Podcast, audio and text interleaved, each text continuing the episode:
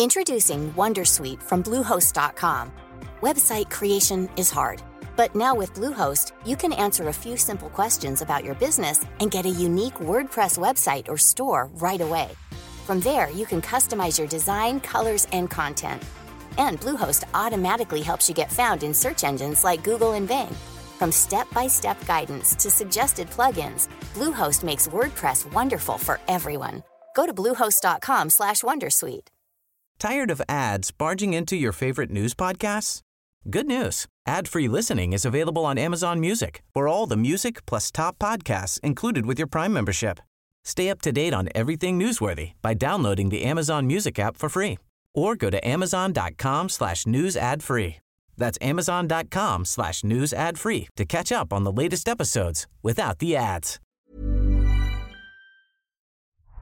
The New Statesman.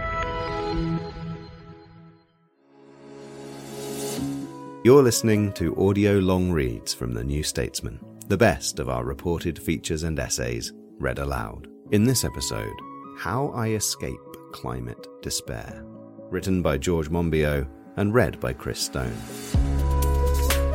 It was first published on the 26th of July 2023 on the New Statesman website and in the 2023 summer special of the New Statesman magazine, which is available to buy from newsagents now. The link to read the article is in the show notes.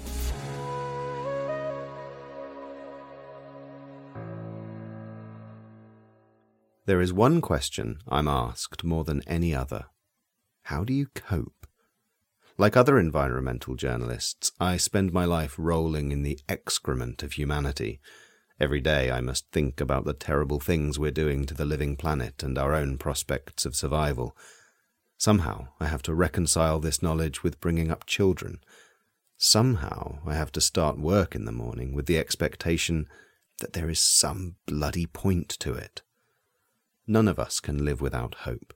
Yet, with every year of inaction and denial by our governments, with every extension of economic power over political life, the grounds for hope seem fainter. I have an unhealthy habit of disassociation, seeking to park my environmental awareness in one part of my mind while the rest of my life occupies another. But as time goes by, the wall begins to crumble. The answer I give invariably disappoints the questioner. I think people expect a universal law, a profound insight into the human condition whose applications they can immediately deploy. Sorry, it's sea kayaking.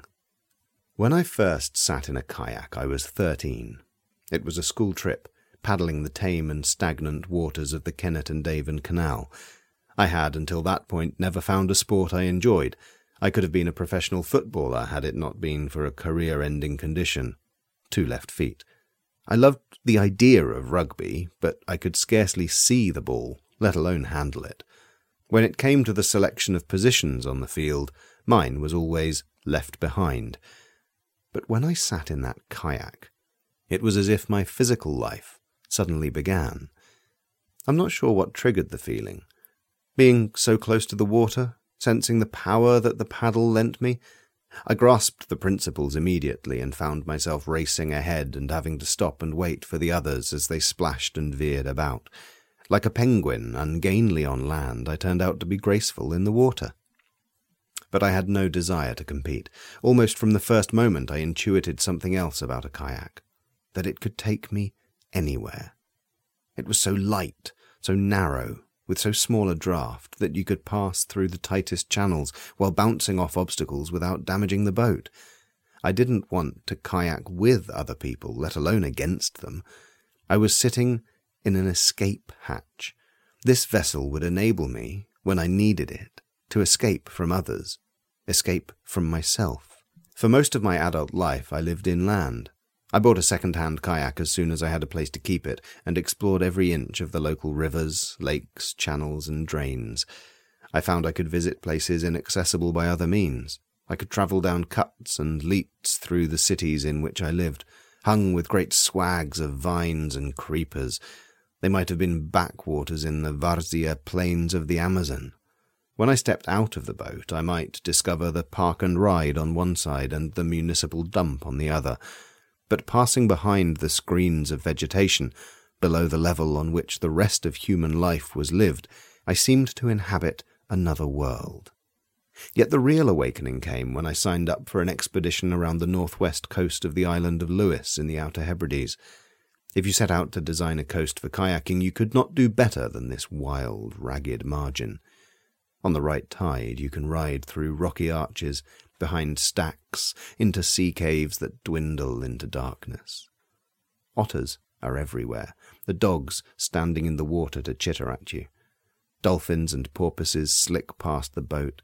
Seals come close enough to shake you by the hand. At night, we camped by calm lagoons separated from the sea by fissures in the cliffs not much wider than a kayak's length. As I was sitting on the beach, listening to the oyster catchers and watching the weird ethereal glimmer of the night long twilight shifting on the water, I realized that, once equipped with a seagoing boat, everything I needed could be found somewhere in the British Isles. Our instructor taught us to surf in our kayaks on Uig sands, which was much easier than using a board. Had the wind abated a little, we could have travelled south with a high chance of paddling among minke whales but that thrilling prospect was something I would hold in front of me. The instructor, a man of astonishing physical power, told us that he had kayaked to St. Kilda in a 60 foot swell. Sixty foot? What was that like? It was a wee bit lumpy. He explained that the kayak's shape, first developed by Arctic peoples, kayak is an Inuktitut word, is beautifully adapted for even great seas, it sticks to the face of the waves, breaking its own fall. Though please don't try anything like this unless you're highly skilled and experienced and have the necessary support. A few years later, I moved to Cardigan Bay in Wales. I was delighted to live by the sea, although the coast was almost the opposite of Lewis's, one long smooth crescent of sand. That might sound soft and safe. It is anything but. There are scarcely any havens for launching and landing. You can launch in the estuaries, but they tend to be separated from the open sea by sandbars, which are often dangerous to cross. The wind blows nearly all the time and mostly from the west, and the sea is shallow. When you push off from the beach, you must battle through a set of ten or twenty breaking waves, some of which can flip you backwards. When you try to land, more often than not, you are rolled. On exposed coasts, launching and landing are the most dangerous moments. When you are flung from the boat by breaking waves, the kayak bobs up on the seaward side of you. You have a couple of seconds to flatten yourself against the seabed, otherwise, the next wave brings the boat down on your head. If it knocks you out, you drown. Despite all this, my days at sea carried me through difficult years. I sometimes saw myself miles from the land, surrounded by pods of bottlenose dolphins or swirling flocks of gannets and shearwaters. After five years in Wales, I moved to Oxford. The city has many virtues, but sea kayaking is not one of them. This was one of several reasons, for me, the major one, for our migration to South Devon a year ago. Even if I live much longer than my due, I will not be able fully to explore this wonderful coast. The small peninsula on which we live, a mere fractal of the great peninsula of southwest England, resembles one of those geological illustrations that crams as many features as possible into a single diagram. There are cliffs and rocky coves, clefts and chasms, reefs and skerries, sandy and shingle beaches, and several estuaries of varied topography. I have passed through elbowed sea caves whose walls glitter with anemones and coral weed, to enter which you must wait for the right wave to lift you over the rocky teeth that line their mouths. I've paddled around islands carved from stacked shafts of vertical rock. On one occasion I noticed pipits on the rock just above the sea, crows sitting above them, black-backed gulls above them, and, standing on the very pinnacle of the island, a peregrine falcon. It looked like a textbook representation of a food web. The article continues after the break. For the text version of this article and all our long reads, you can subscribe for just £1 a week at the website newstatesman.com slash podcast offer.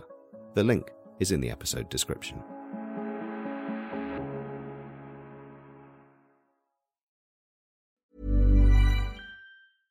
Introducing Wondersuite from Bluehost.com. Website creation is hard, but now with Bluehost, you can answer a few simple questions about your business and get a unique WordPress website or store right away. From there, you can customize your design, colors, and content. And Bluehost automatically helps you get found in search engines like Google and Bing. From step-by-step guidance to suggested plugins, Bluehost makes WordPress wonderful for everyone. Go to bluehost.com/wondersuite. Tired of ads barging into your favorite news podcasts? Good news. Ad-free listening is available on Amazon Music. For all the music plus top podcasts included with your Prime membership. Stay up to date on everything newsworthy by downloading the Amazon Music app for free or go to amazon.com slash news ad free. That's amazon.com slash news ad free to catch up on the latest episodes without the ads. Since 2013, Bombas has donated over 100 million socks, underwear, and T-shirts to those facing homelessness. If we counted those on air, this ad would last over 1,157 days. But if we counted the time it takes to make a donation possible, it would take just a few clicks. Because every time you make a purchase, Bombas donates an item to someone who needs it. Go to bombas.com slash ACAST and use code ACAST for 20% off your first purchase. That's bombas.com slash ACAST, code ACAST.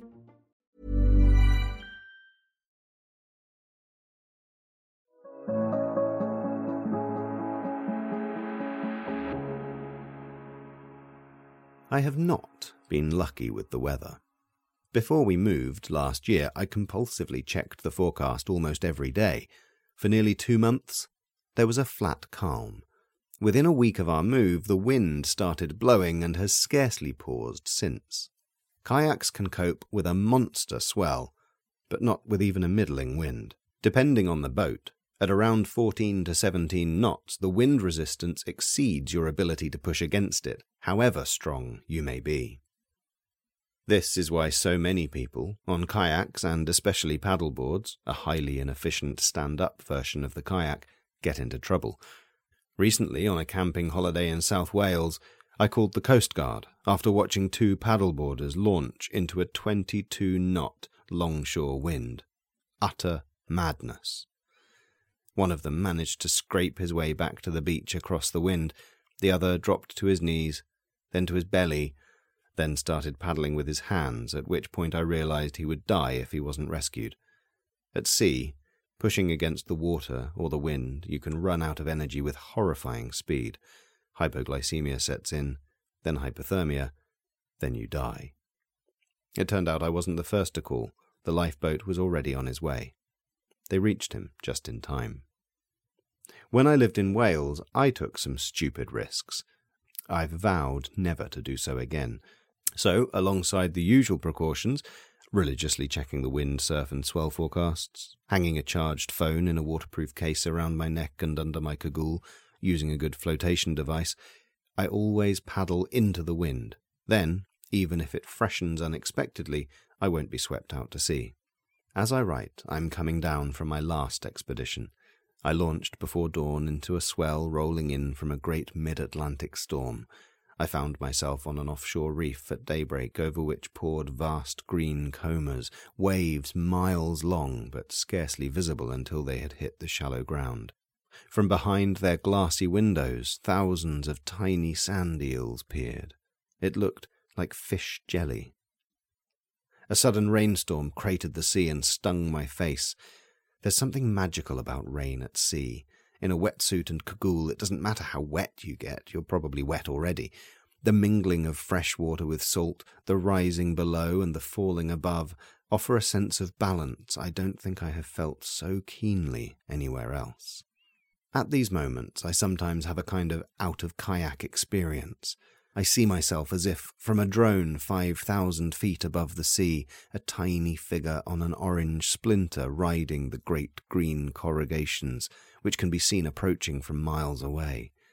It's sometimes comforting to know how small I am.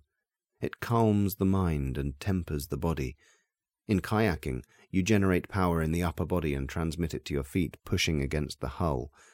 I do a lot of exercise, but nothing compares to this. When I've been often at sea, all the aches and pains of age disperse.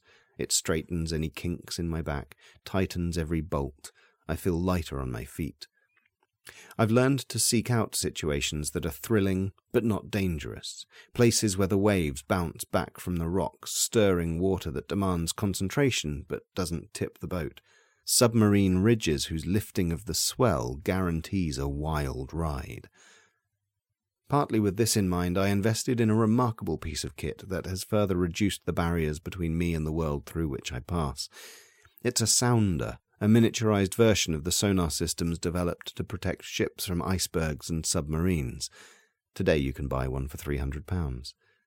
I attached the transponder to the inside of the hull and connected it to a battery and a 5 inch screen I mounted on the deck. The resolution is astonishing. If you paddle down an estuary in the autumn, you can see every leaf suspended in the water. You can follow the contours of the seabed, allowing you to better anticipate the movement on the surface. You can see great glowing shoals of bait fish and the long streaks of predatory species corralling and pursuing them.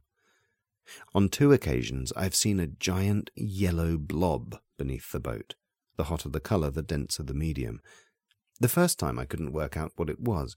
It looked like a floating rock. Then the blob disappeared, and a head emerged two metres away. A seal had been exploring the underside of the kayak. My adventure here has just begun. Last year, a friend found himself among a shoal of bluefin tuna, some two metres long, just half a mile from the coast. Having been largely absent from our waters for about seventy years, the bluefin are now chasing mackerel and herring along our southern shores. Basking sharks and sunfish come through in the summer.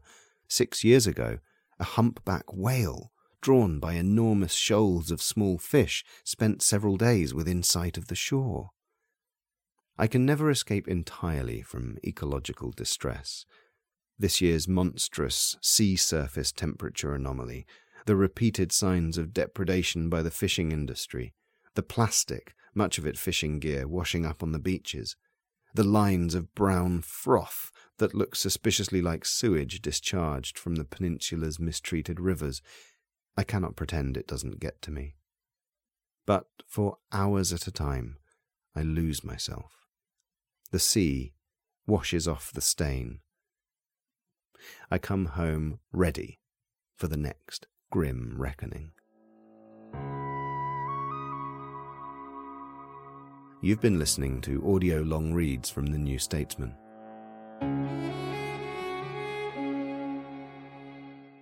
This episode was written by George Monbiot, read by Chris Stone, and edited by Matt Murphy. The commissioning editor was Melissa Denes, and the executive producer was Chris Stone. If you enjoyed this episode, you'll also love our long read by Rebecca Solnit on hope, despair, and climate action. The link to listen is in the show notes. Audio Long Reads will be back next Saturday. Have a great week.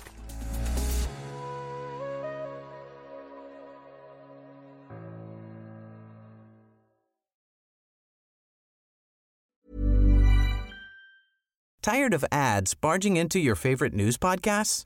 Good news. Ad-free listening is available on Amazon Music for all the music plus top podcasts included with your Prime membership. Stay up to date on everything newsworthy by downloading the Amazon Music app for free or go to amazon.com slash news ad free. That's amazon.com slash news ad free to catch up on the latest episodes without the ads.